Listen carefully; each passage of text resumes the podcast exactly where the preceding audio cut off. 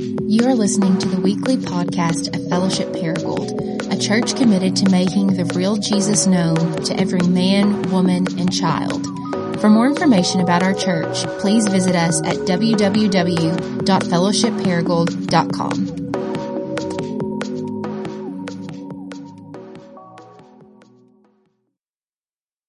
So, Nehemiah 4 is where we are. We're in a series on holy ambition. We're trying to discover together how to move from the ruins of selfish ambition into the revival that is holy ambition. And so, um, if you will look with me, Nehemiah chapter 4. I'm going to start in verse 1, and I'm going to read down to verse 14. Nehemiah chapter 4, starting in verse 1. It says, Now, whenever Sanballat heard that we were building the wall, he was angry and greatly enraged, and he jeered at the Jews. And he said in the presence of his brothers and of the army of Samaria, What are these feeble Jews doing? Will they restore it for themselves? Will they sacrifice? Will they finish up in a day? Will they revive the stones out of the heap of rubbish and burned ones at that? Tobiah the Ammonite was beside him, and he said, Yes, what they are building, if a fox will go up on it, it'll break down their wall. Hear, O our God, for we are despised. Turn back their taunt on their heads and give them up to be plundered in a land where they are captives. Do not cover their guilt and let not their sin be blotted out from your sight, for they have provoked you to anger in the presence of the builders. So we built the wall, and, on, and all the wall was joined together to half its height, for the people had a mind to work. But when Sanballat Tobiah and the Arabs and the Ammonites and the Ashdodites heard that the repairing of the walls of Jerusalem was going forward, and that the breaches were beginning to be closed, they were very angry. And they all plotted together to come and fight against Jerusalem and to cause confusion in it. And we prayed to our God, and He set a guard as a protection against them day and night. In Judah it was said, The strength of those who bear the burdens is failing. There's too much rubble. By ourselves we will not be able to rebuild the wall. And our enemies said, They will not know or see till we come among them and kill them and stop the work. At that time, the Jews who lived near them came from all directions and said to us ten times, You must return to us. So, in the lowest parts of the space, behind the wall and in open places, I, places, I stationed the people by their clans with their swords, their spears, and their bows. And I looked and arose and said to the nobles and to the officials and to the rest of the people, Do not be afraid of them. Remember the Lord who is great and awesome and fight for your brothers and your sons and your daughters and your wives and your homes. Let's pray together one more time. Father, I thank you for um, those who can be here today. I thank you for um, just the gifts of even our worship team and how they lead us faithfully each week to stir our hearts towards you. I thank you for those who are using their gifts to serve and fellowship kids right now and to care well for them. And Father, I pray that in the time that we have right now, the teaching of your word, that, um, that, Lord, that you will just open our hearts to receive what it is that you have for us, that you will exceed our expectations, that you will set our, our eyes on what it is that you want us to focus on in this passage, and that you will transform us as a result. It's in Christ's name that we pray and ask these things. Amen. Uh, on Monday night, my middle child, Wyatt, had a competitive T ball game. And so after I um, got off work, I decided to try to help him practice for his game. Wyatt is. Um, uh, he's not the most athletic type, and so, um, but we're, we're trying to get him to play some team sports, and so we take him outside, and I put the ball on the tee, and I'm trying to teach him how to hold the bat and how to swing properly. Um, but it's obvious that he wanted nothing to do with t-ball. In fact, I mean, from the moment that he walked outside, he, he just began to complain. I mean, it's like 80 degrees outside, but he's like, it's so hot out here, and he's talking about like specifically his left ear and how hot his left ear is, and how he's tired and he can't swing the bat and it's been a long day at school and all of this. And with each passing complaint, I found myself growing increasingly angry with my son. And so I, am a preacher and, and I, I, know I have to like try to mask my anger with spiritual language. I've learned how to do that quite well actually. And so um, the first thing I did is I began to quote scripture at him. And so my son's not even five, by the way. And so I said to him, uh, son, hey, man, Paul says that we, whatever we do, we're to do it all for the glory of God. And so, hey, right now you're playing T ball, so I want you to swing that bat for God's glory, son. And, um, I thought it was pretty inspiring, but I, I, could just see his heart getting harder and harder as I preached at him. Um, and so he just refused to try to swing the bat. And so eventually I, I, go from quoting scripture to using guilt. And so I was like, I know what I'll do to motivate him. And so I said, Hey, son, you know how fortunate you are to have a daddy in your life to, to, to, to be here, to play ball with you. I said, There's a lot of uh, kids who their dads are too busy, or maybe they've actually died because that happens, son. Uh, kids' dads die. And I was like, But I'm here and, uh, and I can play with you. And so you need to enjoy this moment right now. And, and, so at this point, like, I mean, he's just like losing it. He's like, man, I, am not going to swing the bat. And so I go from, from, from using scripture and to using guilt to using something that motivates me a lot in my life, which is shame. And, and so I thought, I know what I'll do. And so he, he's beginning to cry. He's beginning to get frustrated. And I look at him and I say to him, and I'm not proud of this, but I said, uh, son, you, are being a crybaby. Uh, in fact, you're crying more than your little baby brother Moses right now. Uh, and I just kind of begin to lay it on thick about how he's being a whiner and he's crying. He just begins to cry more. And I'm like, just pick it up, son. I mean, I just want you to try to hit the ball one time, maybe two times, and we're going to go to your game.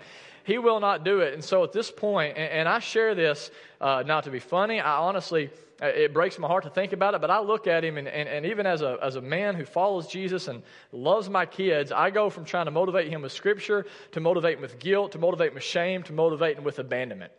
And I literally look at my son and I say, hey, here's the deal. Look, if you don't want my help, I'm just not going to help you anymore. How about this? I said, look, if you want to be bad at T ball, you can be bad at T ball. I'm not going to help you practice again. How about that? And I walk in, and here comes my son behind me, my four year old son, and he's crying. Unfortunately, my wife, she kind of begins to talk some sense into me, but I watch as my son throws himself on the, on the couch and begins to weep.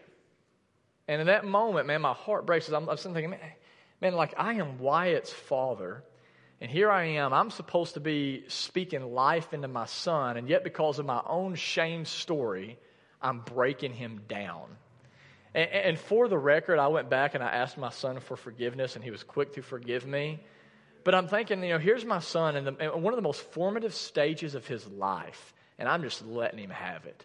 I mean, simply because he doesn't want to hit a ball with a stick I'm casting upon him the same critical spirit that caused me to grow up performing and overcompensating in my life. And, and the reason I share that with you this morning is not to try to just, you know, have a, a moment of confession, though that does do my soul some good. But the reason I share that is because that moment on Monday in my backyard, I think, is a picture of the critical culture that we live in today a, a culture where we are notorious for tearing people down rather than building them up. And I'm guessing uh, for most of you in here today, you've experienced this.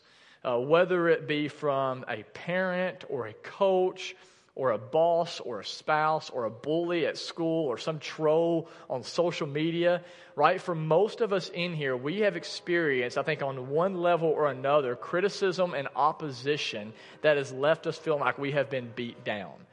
And therefore, for most of us, if not all of us today, I think we can relate with what's happening in Nehemiah chapter 4. Because in Nehemiah chapter 4, what you have is a group of people who are simply trying to do the right thing. They're trying to live their life the right way. They're trying to be faithful to what God has called them to do. And as a result of simply trying to be faithful, they begin to experience an immense amount of opposition and criticism from the world around them. And before we dive into this and talk about how to deal with criticism when it comes our way, I just want to remind you of the context of this book. Uh, the book of Nehemiah, we've said it before, it's actually the last book written in the Old Testament. It's not positioned that way in your Bible, but it is the last book written, which means it was the last book that was uh, written before the 400 years of silence between the Old Testament and the New Testament. So it's actually the last thing that we see God doing in order to prepare the city of Jerusalem for this new king, Jesus Christ, who would come through his perfect life, death, and resurrection to rescue and redeem us and then rule and reign over his creation. So, this is a major moment in world history here. This is a major moment. And in this moment, in this story, what we find is because Israel has been unfaithful to God, God has given them over to their enemies. And so people came into their cities and sacked their cities and, and basically took them into captivity and, and they burned Jerusalem to the ground. They burned the temple. They burned down the walls. And just when it seems like all is lost, God raises up this man, Nehemiah. An Israelite man who finds himself positioned next to the Persian king, the most powerful man on the planet. And, and, so Nehemiah, his heart is broken over what breaks the heart of God. It's broken over what he sees in Jerusalem. So he goes to the Persian king and he says, Look, I want to go back and I want to do something about the brokenness. I want to repair the wall. And the Bible says, because the good hand of God was on Nehemiah, the king grants Nehemiah his request. He gives him everything that he needs to go back and begin rebuilding the wall. So Nehemiah, we see in chapter 2, he heads back to Jerusalem and he begins to try to recruit people for this work. And then in Nehemiah chapter 3, which is too technical to have an entire sermon over, what we see is because Nehemiah stands up in an impossible day, and he says this can be done. He rally, he's able to rally a people for a great cause. He gets his people to come and join him in the work. And then what happens in Nehemiah 3 is he breaks them up into literally 40 different working groups. And together, what we see happens is this diverse group of people begin to work together under the leadership of Nehemiah to rebuild the walls. And so we don't have time to look at it today, but if you, if you have a chance, go and read Nehemiah 3. It really is an incredible story of what God can do through a group of people who simply say, We will do whatever we can do in order to make this come about. Um, this past week, I was at Something Sweet. Uh, working on this message actually, and a woman came in to something sweet. She said, Hey, aren't you one of the pastors of fellowship? And I said, I am. And she said, I just want you to know, like, we love y'all's building. We love what y'all have done to the building downtown. Like you, and her own words, she said, Y'all have improved downtown so much. And that meant a lot to me because those of you that, that were with us when we bought this building, one of the things we wanted to do was bring life to downtown. We actually faced a lot of criticism uh, early on. Uh, people opposed us and said, if, if, if, a church goes downtown, they're actually going to kill downtown. And we said, Man, that's the last thing we want to do. We believe the gospel brings life, and so we want to bring life. And so uh, when we bought this building, I mean, if you saw it before and you saw it now, you'd be blown away. Um, last year, some of you don't know this, but we won the renovation of the year in Arkansas last year. And so we got to send uh, Jordan Lane and Brandon Treat to Fort Smith to receive an award on behalf of the church. And so, anyways, this lady comes in, she talks about this. And what I begin to think about in a lot of this story is the reason the building looks the way it does now is because a group of people came together and made themselves available and said, I'm willing to, to work and do whatever's needed in order to bring about the change. And uh, specifically, one example of this is do we have a picture of the brick wall? Yeah, and so this is actually the, the brick wall in the foyer outside here. Um, this wall, and do we have a picture of the back wall behind me? Okay, yeah, yeah. So, um, place for juniors right there behind me. And so, what, what you see is um, whenever we bought this building, there was drywall that was just like right here on the brick wall there, and it had this really great wallpaper over it. And then underneath that was this concrete that we had to literally chisel away. And if you remember, those of you that were here, um, we didn't know what we would find. We heard there was old brick walls behind it, and so we just got a whole bunch of hammers. Um, we got wheelbarrows and we got shovels, and some people would pick up a hammer and just begin to chisel away at the concrete. Some would hit it with the crowbar, and then others would come behind us with shovels, and they would get the debris, put it in wheelbarrows, we'd take it out. I mean, just repeat over and over again, and eventually right, we were able to restore these original 1902 walls, which a lot of people get their pictures made around for weddings and all sorts of stuff. And I could give more examples of the work that took place here. But the point I want to make is this it's amazing what will happen when a group of people will rally together for a cause. When they will just come together around a mission and say, I will do whatever I can do. And that's exactly what we see happening in Nehemiah chapter 3. A group of people, because they're willing to take responsibility for a work they actually had never done before, because they're willing to come together for a common cause, God uses them to bring about a great change. And I just want to say this as a side note before we move forward. I know that sometimes the work that we're given seems tedious and it seems small and it seems insignificant, whether it's chipping away at concrete or volunteering in fellowship kids or being a door greeter or serving in our missional community. But I was reminded this past week that, that it's through the small things that, when done to the best of our ability, God brings about great change. And He values the small things. I was reading in Zechariah 4 this past week about how before God sent back Nehemiah to help rebuild the walls, he sent uh, out this man named Zerubbabel, which, if you're pregnant looking for a child's name, that might be an option for you. Call him Little Zeb or something. And, and so God sends Zerubbabel back to try to rebuild the temple. And, and, listen to this the people are getting discouraged because of all the work. And listen to, to Zechariah 4. God says, Do not despise these small things For the Lord rejoices to see the work begin, to see the plumb line in Zerubbabel's hand. The plumb line was a small tool that they would use in building. And God says, literally, I rejoice over seeing this little tool put to use. Because, guys, listen, it's through the small things, when it's done to the best of our ability, that God brings about great change. And so this is what we see in chapter 3. Okay, so all things are going well, right? All encouraging at this point, but then we come to chapter 4. And in chapter 4, and in chapter 5, and in chapter 6, and in chapter 7, Israel is now going to come up against major opposition and criticism. And I want you to think about this, okay? Up to this point, we have two verses that are devoted to passion in this story. We have 10 verses that are devoted to prayer. We have five verses that are devoted to planning, and then we're going to have four chapters on the importance of dogged perseverance. And the reason I think God is going to devote so much time to perseverance is listen, guys, you can have all of the passion and all of the talent and all of the resources and all of the education in the world, but if you do not have perseverance, you will not be able to see the work through that God has laid on your hands to do. I was reminded of a quote by John D. Rockefeller this past week, who's considered the most, uh, the wealthiest man to ever live, and he says this There is no other quality so essential to success of any kind as the quality of perseverance. It overcomes almost everything. Lou Holtz, who is considered one of the greatest college football coaches of all time, says, You aren't going to find anybody who's going to be successful without perseverance. I know it's not necessarily a glamorous word, it doesn't seem that meaningful, but the truth is, if you want to make your life, please hear this, if you want to make your life count for the glory of God, more than you need gifts, you need grit. Gifts are important, okay? Not minimizing that. But if you don't have grit, if you don't have perseverance, it doesn't matter how gifted you are. Um, in this life, we will get body slammed over and over again. Holy ambition will draw opposition from others. In order for us to be successful, therefore, in the mission God has given us, we guys as a church are going to need dogged perseverance. Uh, we are going to need courage.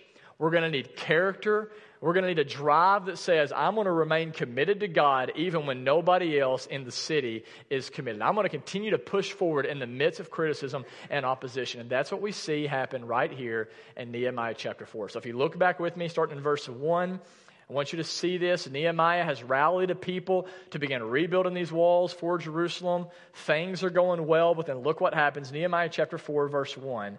It says, Now when Sanballat heard that we were rebuilding the wall, he was angry and greatly enraged, and he jeered at the Jews. Have you ever done anything in your life that made people jeer at you? Literally, Nehemiah is doing a work here, and this guy named Sanballat comes around and he begins to criticize what's going on. And the first thing that we see him criticize here is he criticizes the workers themselves. If you look at verse 2, he says, What are these feeble Jews doing? Do they think they'll be able to restore this wall all by themselves? In other words, he says, Man, look, Nehemiah, how weak all of these people are. Look around you. These people are not impressive. They're not impressive at all. He says, Look how, how weak they are. Nehemiah, you're on a loser team. This is the B team at best. Do you really think that you're going to be able to rebuild a strong wall with such fragile people? He criticizes the workers. Next, he doesn't just criticize the workers, he criticizes the work itself. He says in verse 2, You think they're actually going to be able to finish this in a day? He says, Nehemiah, let me remind you, you've got enemies that are coming your way. I mean, you're in great danger. Do you really think you're going to be able to finish this work in time? I mean, this is useless. You're wasting your time with this work, Nehemiah. And then he goes on, he doesn't just criticize the workers and the work, but he then criticizes the resources. And in verse 2, he says, Will they revive the stones out of heaps of rubbish and burned ones at that? He's like, Man, you're trying to build a wall with charcoal. I mean, that's the best you have. Look at your resources. And that, that's pitiful. And then you have this guy named Tobiah in verse 3 who begins to, to kind of, uh, you know, to chime in here. And he says, Tobiah the Ammonite was beside Sanballat. And He said, Yes, what they are building, if a fox goes up on it, it'll break their stone wall down. I kind of get the sense, don't you, that Tobiah is just this guy that really wants to hang out with Sanballat. And he just like, whatever Sanballat says, Tobiah's like, Yeah. He's like, where, you know, even if a fox would jump up on his wall, it'd break it down. And I don't know why he talks like he's from Philly, but that's kind of a mind what. And so, like, he's like, yeah, man, you get him. And you can just kind of like see him, like, yeah, high five. Oh, we're so funny. And all this. Like, that's what's going on here. And I want you to just think about this for a second. Like, if this is where you were, would you be excited about the work that God had given you to do?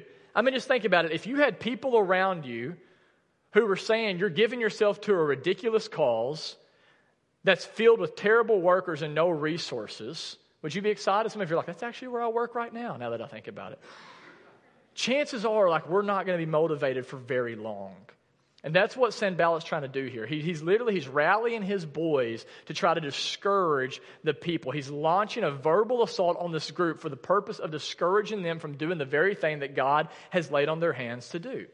And the reason this is is listen, guys, Sanballat knows that if he can break their spirits, he can stop the work.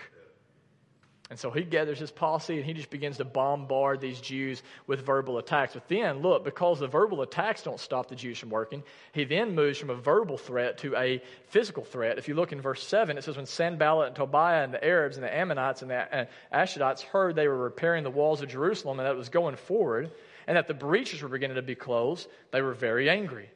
And so they all plotted to come together to fight against Jerusalem and to cause confusion within it. So just imagine this for a moment. Here you are with your family, and you're giving yourself to a good cause. You're trying to do a good thing. You're seeking the welfare of a city, and people hate you for it. And they hate you so much, they don't just want to, to, to verbally hurt you. They want to physically hurt you. They, they, they want to take your life. And so here's what happens now for the Jews. Literally, they have enemies, not just in the north and the south, they have enemies in the east and the west as well. I mean, literally, everywhere that you look, put yourself in their place. Everywhere you look, you have people who want to kill you. And so as a result, this begins to weigh on the workers. Okay, the oppression now begins to wear on them a little bit. And to make matters worse, not only do they experience opposition from outside, they begin to experience it even within the inside. If you look in verse 10, it says, In Judah, so this is not coming from Sanballat, this is coming from within the camp. In Judah, it was said, The strength of those who bear the burdens is failing. There's too much rubble. By ourselves, we will not be able to rebuild the wall. And our enemy said, They will not know or see till we come among them and kill them and stop the work. At that time, the Jews, so this is the own people, right?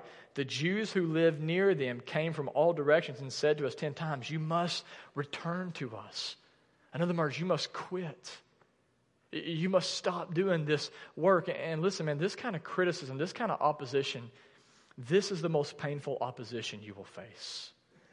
I mean, you think about it, literally, you have Jews who were criticizing now these workers for doing a work that they themselves were not willing to do.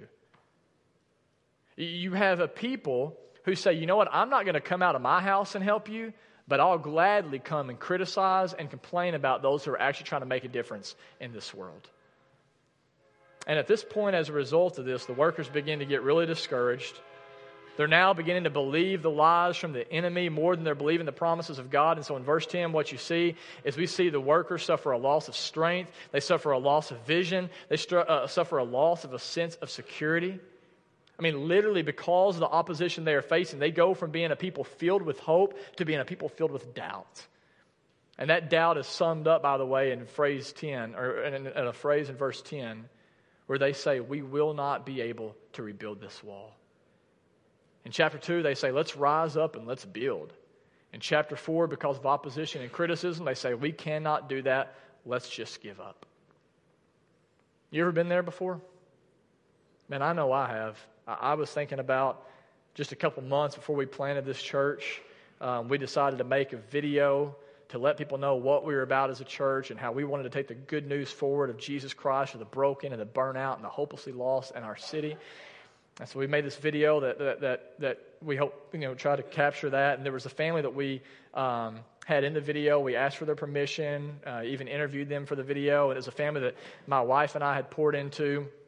Uh, over the last few years. We had even kept their kids many times in our house. There was five different kids in the home. They all had different dads. It was a single mom that was taking care of them. They were impoverished and uh, baptized the mom. And anyways, they said, yeah, we'd be glad to help. We want other people in the city to experience the kind of uh, help that we've experienced. And so uh, they were glad to make the video. And so we made it and we released it within a couple days. People gave us great feedback. But then, in fact, the third or fourth day after we released it, this mom sends me a text and says, I don't ever want to see you again.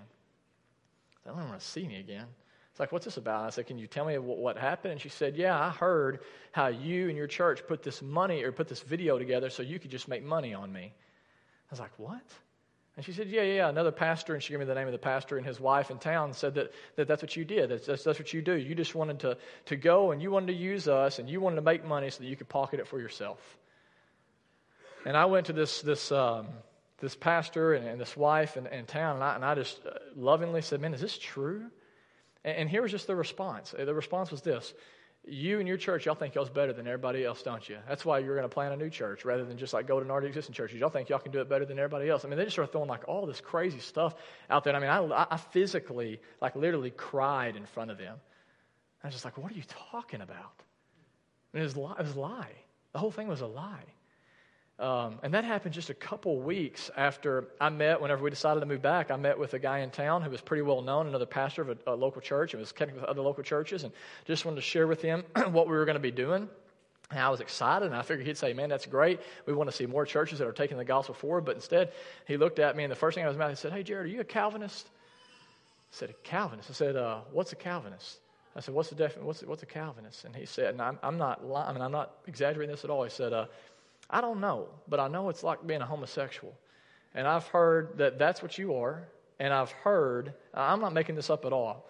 And he said, and I've heard that you're going to be teaching a message that says Jesus is not the way to God. And just started throwing all stuff out. I said, dude, I said, I'll give my life to teaching that salvation is by grace alone, through faith alone, and Christ alone. Like, that's why we're here. And I could give you more examples. I honestly thought about giving you my top five experiences of like opposition and criticism. The Lord's like, no, don't do that. And so um, I could give you more examples. Like this happens, it comes up still the same. Here's just my point. When you decide to step out, like you're going to experience opposition. You're going to experience criticism. And, and, you know, I've always been one of these guys, like, I expect it from people outside the church. I really do. I'm like, whatever, you know, like it is what it is. But whenever people from inside the church begin to just criticize you, like it just knocks the wind out of your sails, man. It really does. Like it makes you want to throw in the towel. And I'm assuming like that's not just a temptation for me, it's a temptation for all of us. Um, and, and, so, you know, I think like the temptation is whenever we get hit, whether it's from outside or inside, or where all at times you're like, you know what, it's just not worth it. I'm done. I'm not going to keep serving this way. I'm not going to keep doing that. And because that is a real temptation, I want you to just look, and I'm going to be quick here, but I want you to look at how Nehemiah responds when this opposition and this criticism comes his way. And the first thing that we see from him is this, and this is what we have to apply if we're going to handle the opposition and criticism ourselves. Is the first thing we see whenever he begins to experience persecution is whenever people turn to Nehemiah with their taunts, Nehemiah turns to God in prayer. It's the first thing that we have to do if we're going to handle opposition well. We talked about this, guys, a couple weeks ago, but we have got to learn how to channel our angst into prayer. When someone hurts you or frustrates you, before we go to our parents,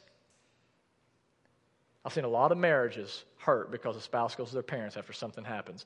Before we go to our parents, before we go and we talk about it on social media, before you even go to your fight club or people in your missional community, you have got to start taking your pain and your hurt to God. That's exactly what we see happen right here with Nehemiah. When criticism comes his way, before he does anything else, he prays. And look at how he prays. This is really interesting to me. In verse 4, he says, Hear, O our God, for we are despised. Turn back their taunts on their heads and give them up to be plundered in a land where they are captives. Do not cover their guilt and let not their sin be blotted out from your sight, for they have provoked you to anger in the presence of the builders. I, I love Nehemiah's prayer here. He's not trying to church anything up. He goes to God, he says, These people are driving me crazy.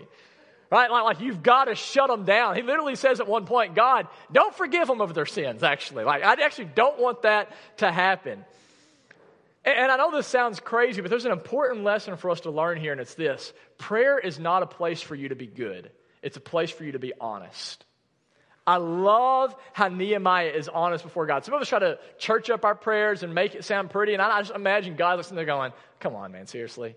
Like, I know that's not what you're thinking. Like, I see what's in. Just tell me what's really on your heart.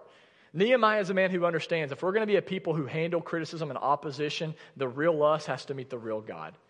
And so, Nehemiah, before he does anything else, he goes to God as he is, with his hurt, with his pain, and he pours out his heart, heart to God. So that's the first thing we see, right? If we're going to move forward in the midst of opposition, we must be a people of prayer. But then, secondly, not only do we need prayer, not only need to pray to God, but if we're going to face opposition well, we have to cling to the promises of God. If you look at verse 14, chapter 4, verse 14, Nehemiah says, Do not be afraid of them and remember who? Remember the Lord who is great and awesome.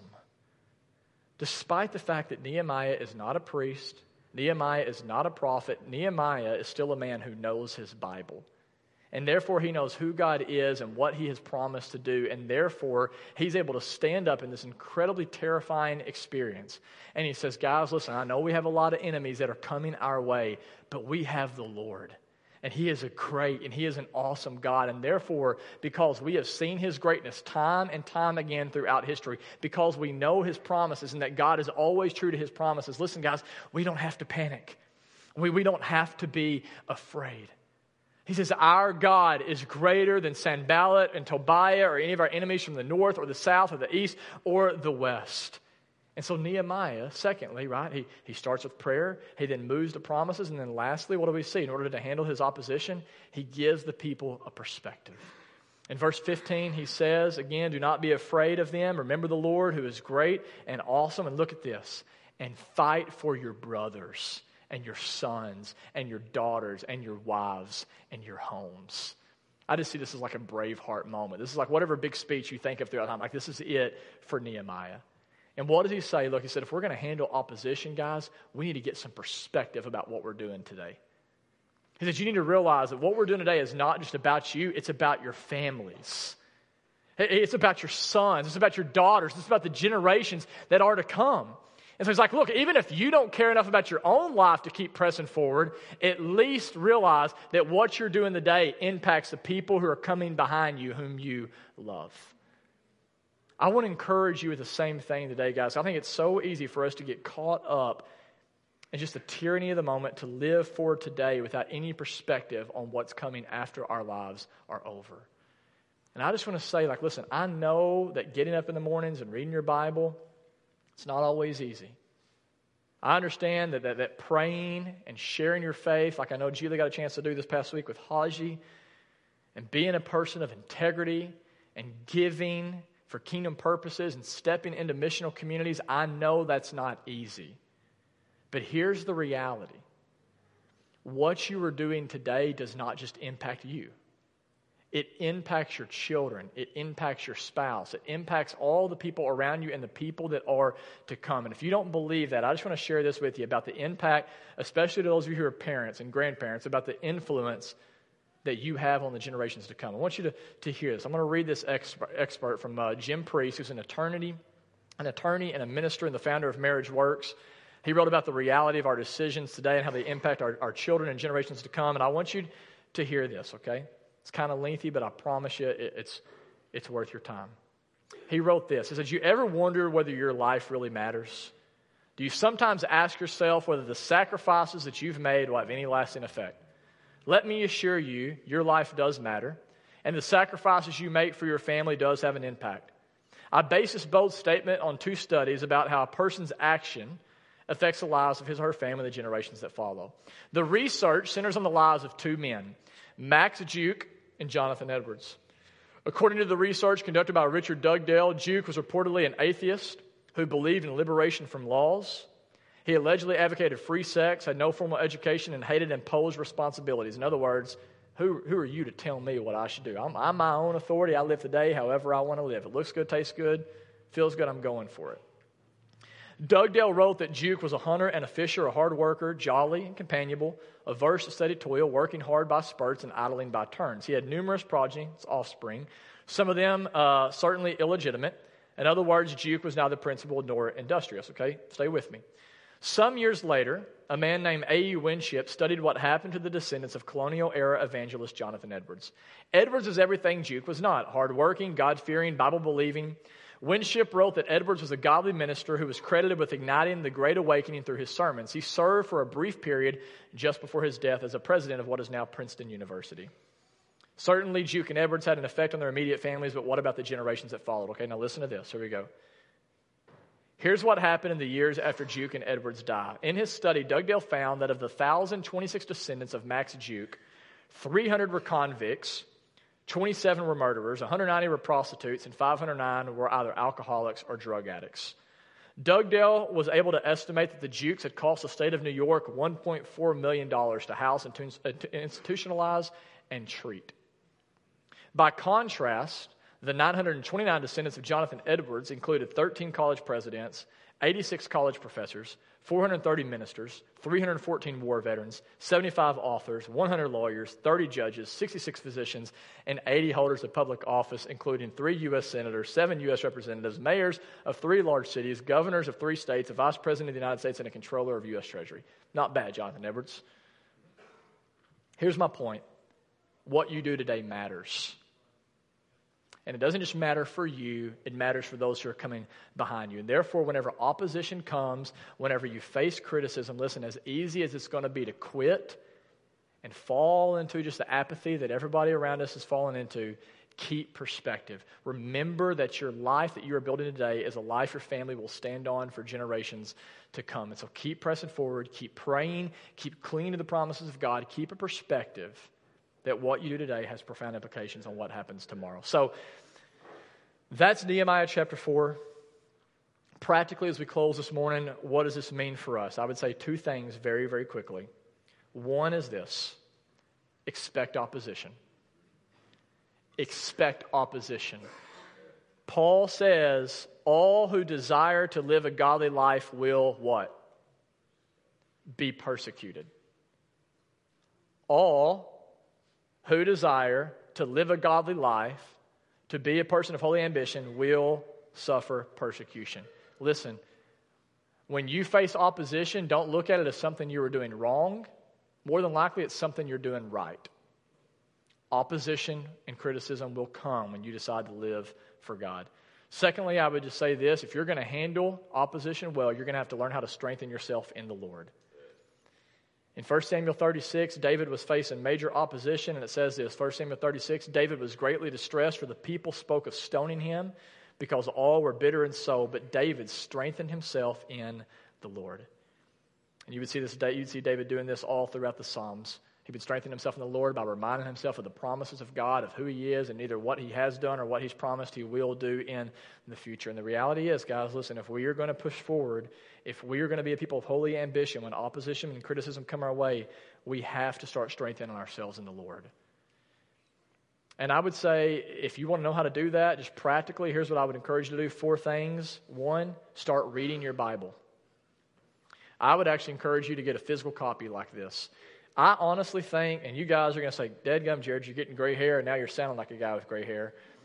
But I honestly, I honestly think we're doing ourselves a disservice by just looking at a Bible like app.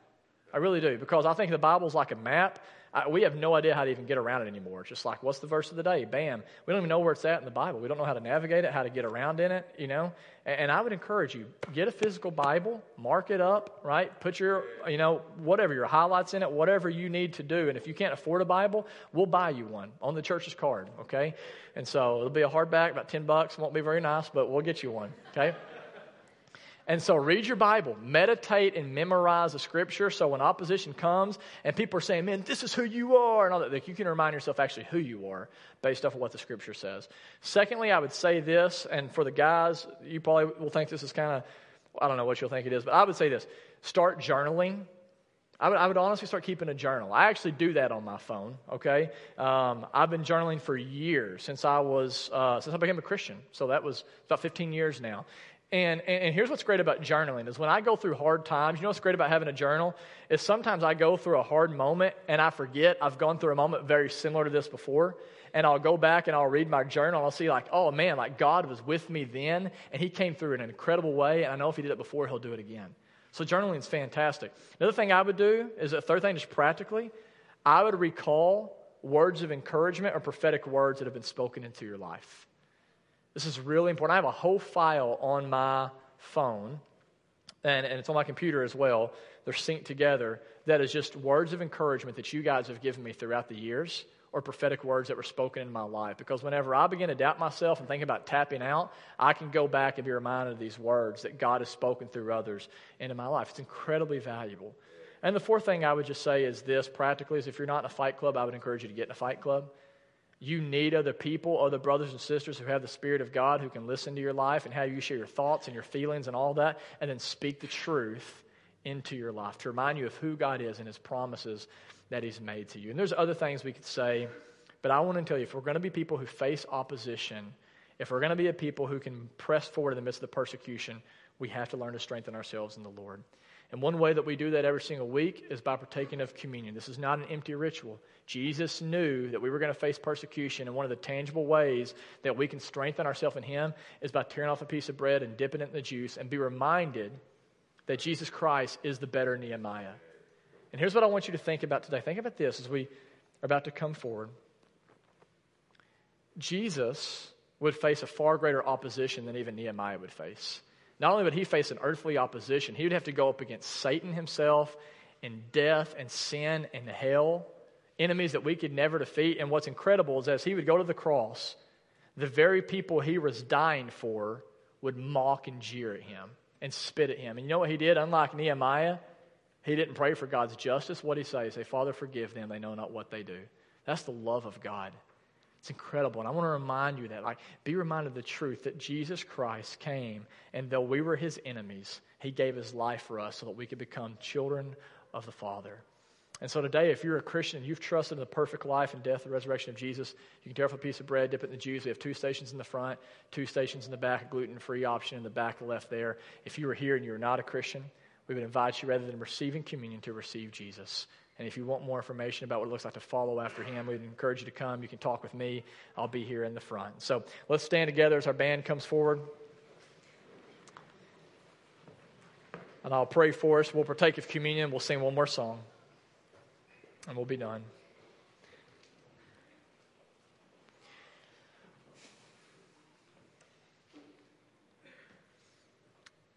Father, I thank you so much for each person who made it a point to wake up and to come this morning. I am sure in a room this large, there were people who came very close to not even coming today. And, and I, I have nothing but respect for, for these people.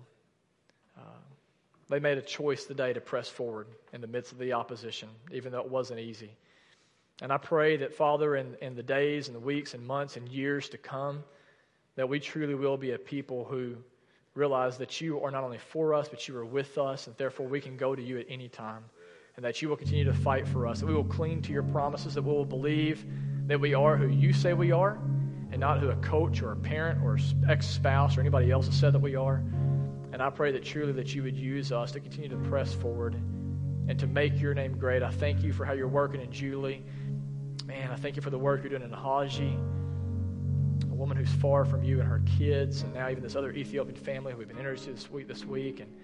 And I pray for all the others in our city who are broken and burnt out and hopelessly lost, who are in desperate need of good news. That we'd be a people who are able to, by how we live and how we speak, to take that news forward for the good of the city and the glory of your name. And it's in Jesus' name we do pray. Amen.